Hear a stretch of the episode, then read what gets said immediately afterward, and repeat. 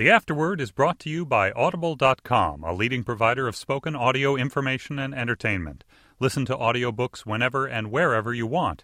Get a free book when you sign up for a 30-day free trial at audiblepodcast.com slash afterword. That's W-O-R-D.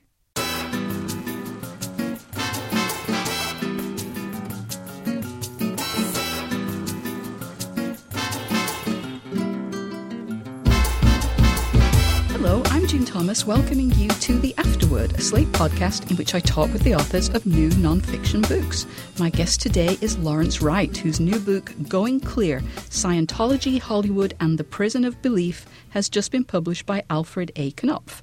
Lawrence, thanks for coming into the Slate studio to talk about it. It's a pleasure, June. Thanks for having me. Surely. So, how did you come to write this book? Well, I was interested in Scientology for years, but I didn't know how to tell the story. I didn't have a central character. Mm. And uh, then when Paul Haggis, this uh, Academy Award winning writer and director, dropped out of the church after 34 years, I thought he might be a way in. Uh, he would be a way of telling a very complicated story, but a sympathetic figure in the middle of all this. Even though that story I know was very popular, I remember reading it feverishly when it appeared. It must have been daunting to write this book. Apart from anything else, Scientology is known to be litigious, and according to your book and your reporting, journalists who've written investigative pieces about the church have themselves been investigated and, and perhaps harassed by the church. Yeah, there's a long history of vindictive behavior towards critics, reporters, and defectors uh, by the church. It's quite shameful. Um, I've spoken to some of those former reporters, like Paulette Cooper, who was one of the very first to do a kind of account of uh, Scientology in the 70s. Mm-hmm. She was framed by the church. They uh, uh, pretended, you know, that someone posing as her uh, threatened the life of the president. Uh, the church uh, produced letters, bomb threats that they said that she had signed and actually had her fingerprints on. Mm-hmm. And it turned out they had gotten her fingerprints through another means. And uh, she was indicted. She might have gone to prison. She considered suicide. She was, you know, and if the FBI raided uh, Scientology headquarters in 1977 and discovered a file titled Operation Freakout, which was designed to either get Paulette Cooper incarcerated or locked up in a mental institution. And that was uh, there an example of what they did to one of the very first reporters. Mm-hmm. Other reporters have also suffered a considerable amount of harassment. But you persevered, and still, though, you must have faced some reporting challenges again and again in the book. You make statements, and then you note that the church denies this version of events. You could only talk to people who had left the church, who might have their own biases. How did you handle those limitations? Well, I gave the church every opportunity. I mean, again and again, innumerable times, I asked for the opportunity of speaking to people at higher levels, executive levels of the church, and I was denied that opportunity. So I gave them their chance to get their perspective on. And despite their hostile and dilatory responses, we continually fed them fact checking questions mm-hmm. and gave them the opportunity to get their perspective on the record. Oftentimes, those responses were evasive and useless, but at least we gave them the opportunity. And so, if they wrote a denial, we would acknowledge that. Now, let's start, as you do in the book, by defining Scientology. You say that although it's difficult to say with any accuracy since the church doesn't release membership figures, around 25,000 Americans consider themselves Scientologists its financial resources appear to be greater than many religions with far more adherents, however. Why is that? Well, they've got a, maybe a billion dollars in liquid resources, mostly in offshore accounts, according to former members. Mm. That's a lot. Of, the Catholic Church would have a hard time coming up with a billion dollars in cash. Scientology is a small organization, but it has managed to milk its adherents of tremendous amounts of sums. Now, this is a very wide ranging book, but in a way, there are three main subjects L. Ron Hubbard, the founder of Scientology, David Miscavige, who took control after Hubbard's death, and Tom Cruise, who is the most famous Scientologist in the world right now. We'll get to those last two later, but tell us briefly about Hubbard, which I know is a challenge since he was such a larger than life character. Wasn't he? Oh, sure man. I, you're always blessed as a writer when you've got an incredibly intriguing, charismatic figure to write about. Mm. And uh, Hubbard is far more interesting a figure than I think most people credit.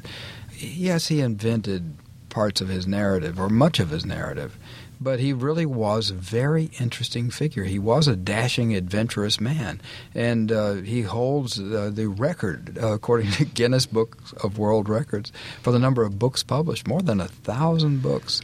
He he wrote it, and I'm a writer too, I have to take my hat off to him. Uh, this is only my eighth book. I've got a long way to go to catch up with him.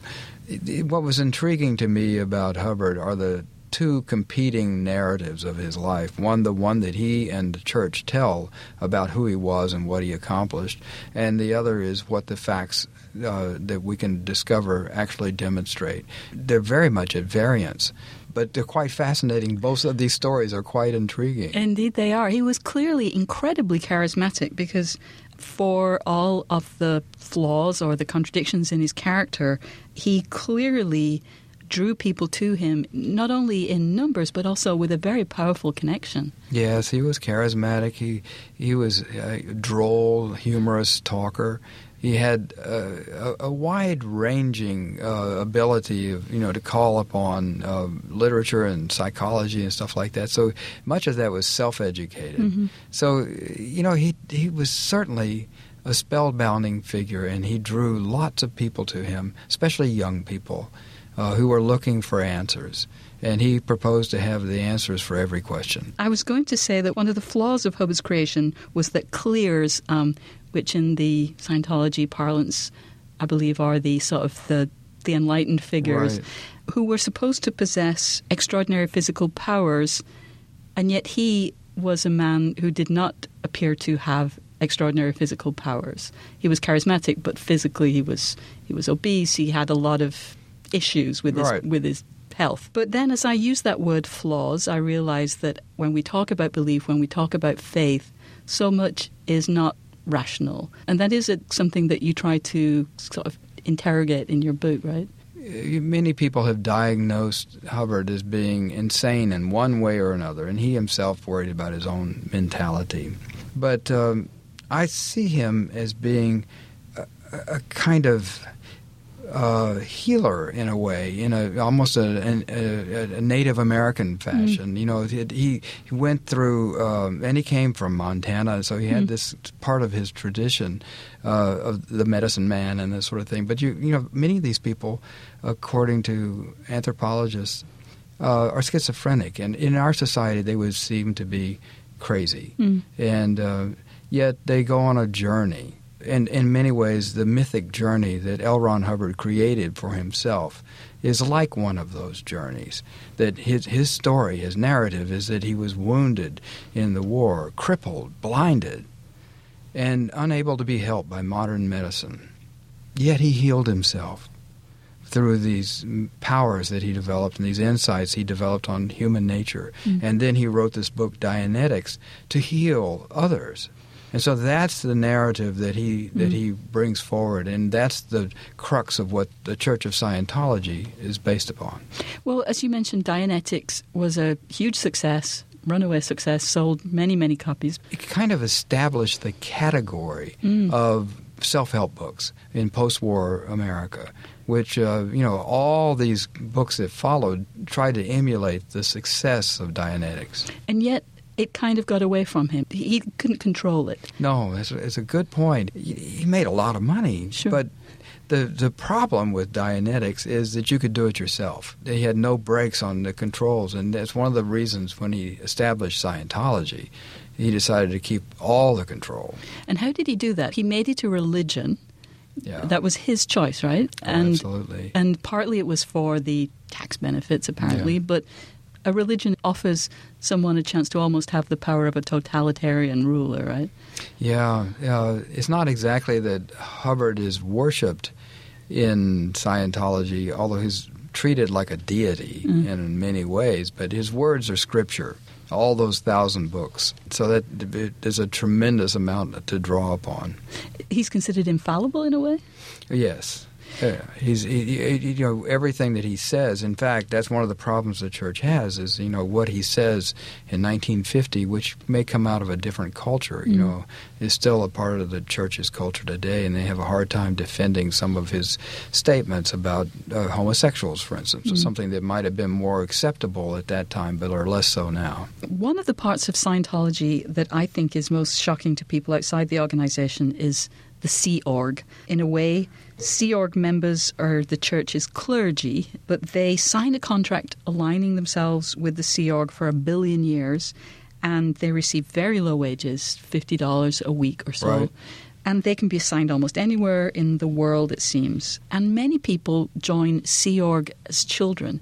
It's a very difficult organization for outsiders to understand, I think.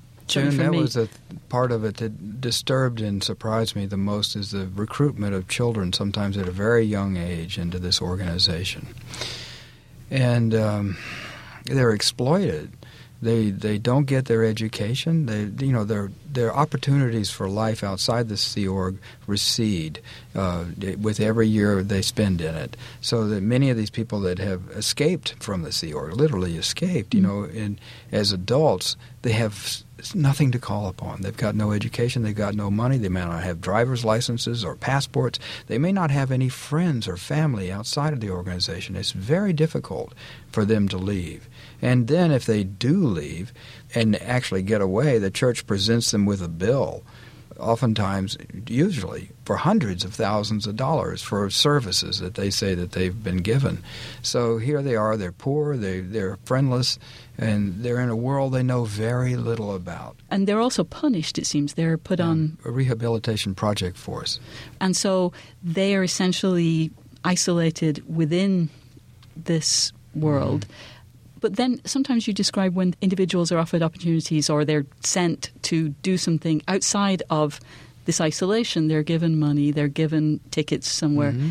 and they don't run away. They stay. They they go I back know. to punishment. One of the reasons, part of the subtitle is the prison of belief, uh, because they believe that you know, uh, aside from the the many factors I cited already their impoverishment, their the lack of familiarity with the world, the fact that all their friends are inside this organization, they believe that Scientology holds the key to their salvation. Mm-hmm. So we have the example, for instance, of Mike Rinder, who was the church's chief spokesperson, and he was confined in one of these re-education camps for years but occasionally they would bring him out, put on a tuxedo, and fly him to London, you know, to uh, oversee uh, like a, a Scientology event, and then he'd go back into confinement.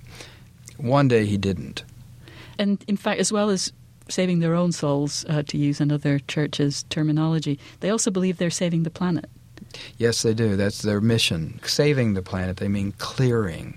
It's, a very powerful word in Scientology. To be clear means to have freed your mind of all the neuroses and fears and things that are causing you to be something less than a perfect being so going clear, the title is this, it's the first major step in Scientology when you've achieved that level, and the goal of Scientology is to bring everyone to that level, and that way um, humankind will be saved, and we'll all be aware of our eternal state of, as as you know immortal beings, and that will be the salvation of the planet. Before we get to our own salvation, let's pause for a moment to give away some books. But first, I want to let you know that this month the Afterword is sponsored by Audible.com. They're offering a free audiobook to any US listener who signs up for a new 30 day free trial. Audible has more than 100,000 audiobooks available for download, as well as audio versions of newspapers and magazines. Membership also includes free access to the daily audio digest versions of the New York Times or the Wall Street Journal. I'm happy to say that Going Clear is available unabridged on Audible, where it runs 17 hours and 27 minutes. To get your 30 day free trial, which will allow you to download Going Clear, Lawrence's earlier Pulitzer Prize winning book, The Looming Tower Al Qaeda and the Road to 9 11, or one of the other books available on Audible, go to audiblepodcast.com slash afterword. If you use that URL, the afterword will get credit. audiblepodcast.com slash afterword.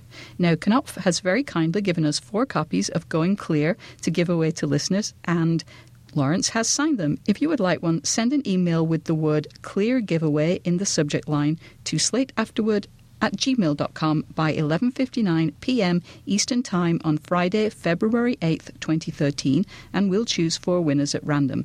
If you've been lucky in one of our previous giveaways, please don't enter for at least three months after a win to give other listeners a chance.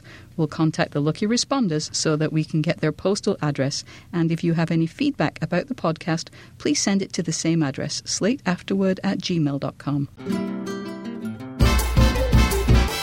talking with Lawrence Wright, author of the new book Going Clear Scientology, Hollywood, and the Prison of Belief. As we were saying earlier, young people are given extraordinary responsibilities in Scientology. They can sometimes rise to senior positions in the hierarchy at a very young age, but they don't seem to go to school much of the time. Right. Why aren't Sea Org members subject to laws about compulsory education or minimum wage?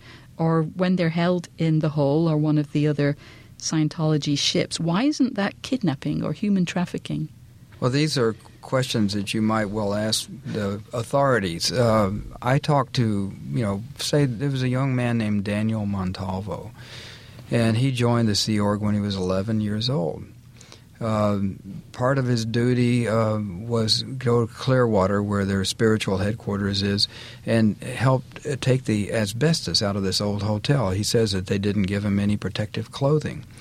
One of the things that he did while he was in Clearwater is that uh, he guarded Tom Cruise while he was there getting auditing. Hmm. And uh, he wasn't the only child there, by the way. And I just wonder, you know, if it ever occurred to Mr. Cruise when he looked at these kids, you know, where are their parents? Why aren't they in school? But after that, he went to California. We're talking now about Daniel Daniel, Daniel Montalvo, and um, he was working two jobs at a time for uh, the Sea Org, and at night he was working at Bridge Publications, where they published many of their their very luxurious books. And his job was to cut the notches mm. in the books, you know, like in an unabridged dictionary, the right. thumb notches. And it was a machine that has a very sharp blade to go, you know, and you do it manually. Right. And he cut off his finger. They took him to the hospital and they made him say that it was a skateboarding accident. But he's 16 years old at this point. He's been in Sea Org, you know, for years, mm. working for the church, getting only uh, education on Saturday. The laws in the state of California, it appears to me, prohibit children from working around heavy machinery, and they're supposed to be in school. Mm-hmm. So I don't understand. You you ask me. The answer is I don't understand how they get away with that. One of those young members uh, was David Miscavige, who was an auditor at 12. Um, mm-hmm. Auditor is, is almost like a therapist. Again, to Very me as an outsider, like it kind yeah. of seems that way. When he was only 12, one of the youngest um, in the history of the church, he left school at 16 to join the Sea Org. And as L. Ron Hubbard became isolated and sick, Miscavige's powers increased until he became the de facto leader at age 25. How did Miscavige achieve that? By purging the competition. He had an alliance with. Um, several higher level executives, but uh, he was, to be honest, very determined and mm-hmm. very competent. Hubbard had a great deal of confidence in him. He would place him in charge of um, uh, a lot of missions that even at a very very young age he would go in and and shape things up and uh, he had a reputation mm. for being the man to get things done Sea Org uh, at its top level was not composed of such dynamic individuals. So Miscavige gradually pushed them aside and he consolidated his power, sometimes physically, expelling people that had been close to Hubbard. The people that had been his closest advisors were kicked out of the Sea Org, mm. kicked out of Scientology, or locked up in re education camps. And gradually, there was no one left. And he's held on to power for what thirty years. Yeah, so unchallenged. You know, one of the other things that puzzles me about the church is that you know they gained uh, IRS exemption as a religion in 1993. Mm. Partly, I think, as a result of the 2,400 lawsuits that they launched against the IRS and individual IRS members on the part of the church and Scientologists. And a part of the deal was that those suits would all be dropped. Mm. So the IRS gave them the exemption, eh, along with that tremendous latitude to engage in some of these practices that seem so puzzling. But part of the deal is there's supposed to be layers of accountability. Mm. You know, this is a, a religious organization, just like a charity or something like that. You're supposed to have levels of accountability. Yet many of the top executives of the church, he confined into this place called the Hole Mm-hmm. on this base in Southern California in the desert. Where's accountability there? You know, if, if, if there's anyone that can say, stop David Miscavige, I don't care to do this, where is that person? Well, uh, as you mentioned, the church did receive tax exemption in 1993 because it was declared a bona fide religion, um, which seems to me to kind of show the problems of giving the IRS the job of deciding All what's a religion. It's a, it's a hard question anyway, but the IRS is particularly ill suited to answer it. It seems that way. But also, as you mentioned, all new religions face existential crisis when the charismatic founder dies. Things were particularly hard for Scientology because in the mid 80s, there were a lot of challenges in the courts and in the press. Tell us about some of those challenges because although they did get their tax exemption in 1993, that was kind of the end of a, a troubling period. Yeah, the 80s were really difficult for them because they went through a number of lawsuits and and they lost uh, control of some significant material. Two things that I would point out. One was uh, in a suit that the church itself launched against a former member named Gerry Armstrong. Biographical material about L. Ron Hubbard came to light that was completely opposed to the church's narrative and seemed to indicate that he had made up a considerable amount of, of his life story. And that was very damaging to the church. And then in another case, the secrets of uh, Scientology's cosmology and its inner uh, uh, scriptural teachings uh, were all released in a court uh, hearing. Although Scientology tried to control that, you know, by they had 1,500 members show up to get copies so that they would be the only people in line. Uh, the LA Times did get a hold of a copy and they published the secret story that Scientology relies upon about Xenu and the, the galactic overlord that seem now has been so widely ridiculed on South Park and other things. But at that point, it had never been told in public. These were deep, deep secrets about Scientology. As I said earlier, the third important figure in the book is Tom Cruise. The movie star is the most famous Scientologist, but the church has always been particularly interested in courting celebrities. Celebrities receive special treatment in the church. Well, from the very beginning, the church was established in L.A., set up in Hollywood, with a goal of attracting celebrities. And in fact, they set up the Celebrity Center there. Uh, you know, the, the, the naked ambition was clearly on display. And in one of their magazines, they published a list of, you know, some of the candidates, you know, that they would be going after, like Walt Disney, you know, uh, Marlene Dietrich. I mean, you know, just a, a long list of some of the most notable people in the entertainment and sports and political uh, worlds. And if you were able to bring one of these people in, they say a small plaque would be given to you. They did succeed in bringing in some of those celebrities. Uh, I went through the archives of Gloria Swanson, for instance, who was a great star of the silent screen and then suffered a period of neglect uh, before coming back in his triumph and uh, Sunset Boulevard. But, uh, you know, uh, she was one of the early recruits. Uh, Rock Hudson came into the doors one day and, you know, uh, uh, he, he might have stayed longer, except that his parking meter ran out, and the auditor wouldn't let him lo- leave the room, so he stormed out in a in a huff.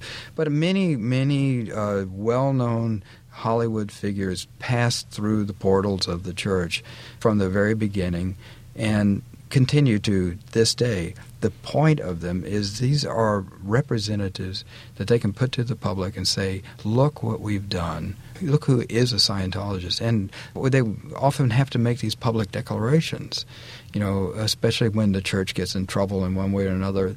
Their celebrities come out and they defend the church. Mm-hmm. And it it's very powerful. If you are a young person going into the entertainment industry, for instance, and you look at these Titanic movie stars who have given their names over to this church, no doubt that makes an impression on you, and you might want to be like them, mm. and you might think there must be something there for them, so there might be something for me. One of the striking things in your reporting is how often Scientologists report people who are close to them, their yeah. spouses, siblings, or longtime friends, for lapses of ethics, which results in them being punished. That's really, it seems like a very harsh system. It's very harsh, and, and yeah, there's a, a story, for instance, um, a guy who was helping promote Battlefield Earth the John, John, Travolta movie that was considered one of the worst movies ever made uh, was based on one of L. Ron Hubbard's novels, and um, one of the my sources was. Um, was so discouraged when he saw the movie, and he thought, "Why didn't anybody see this? Why didn't anybody help John, who's done so much to mm. help the church?" And he mentioned that to his wife, and she turned him over to the ethics authority, and he was sent to a re-education camp. Uh, right. You know, th- this is not an unusual story; it's absolutely common, and the, the fear that people have of confiding their true feelings is part of the sinister power of the organization to control your thoughts you know so you don't you try to keep yourself from even thinking mm. anything derogatory about the church or David Miscavige or the founder L. Ron Hubbard. So, for my final question, in the epilogue, you put Scientology in the context of other religions. It has significant commonalities with other what I think of as American yes. religions, Mormonism, Christian Science, uh, the Amish culture, which I know is not exactly American, but mm-hmm. faith is a strange, often irrational thing. And in the newer religions, that strangeness often seems weird rather than awe inspiring just because of the because they're new and we right. don't have this passage of time. But you do seem to think that Scientology is fundamentally different in some way. It doesn't advertise itself exactly as a faith to mm. start with. Faith is not a feature of Scientology. You know, it, it, presents itself as a technology, a spiritual technology. And if you follow the precepts of Scientology, you will inevitably and successfully climb their spiritual ladder. Mm. And eventually you will acquire all these powers that they talk about, none of which have ever been exhibited it has obvious parallels with many. I mean, I think the relationship with Mormonism is interesting in that Mormonism was such a stigmatized religion in the 19th century, mm. even more so, far more so than Scientology, although I think of Scientology as probably being the most stigmatized religion in mm. America today. Back then, you know, Mormonism was seen as the most anti-American entity. It was trying to set up a theocracy in Utah and and uh, there was actually a bill in Congress to exterminate the Mormons. It wasn't to try to pacify them. Uh, they were there. People were very angry, but Mormonism changed. Mormonism evolved and it survived and it has prospered. Mm. Scientology might do the same thing. There is a reckoning that has to take place inside the church. That hasn't happened yet. But if it does, it might survive. If it doesn't, it's going to fail. That was Lawrence Wright, whose book Going Clear Scientology, Hollywood, and the Prison of Belief is available in bookstores now. Thank you so much, Lawrence. It was a pleasure, June. Thank you so much. Thank you. If you have any comments about our discussion, send them to slateafterword at gmail.com. Our engineer was Chris Wade. The executive producer of Slate Podcasts is Andrew Bowers. Thanks for listening to The Afterword. For Slate.com, I'm June Thomas.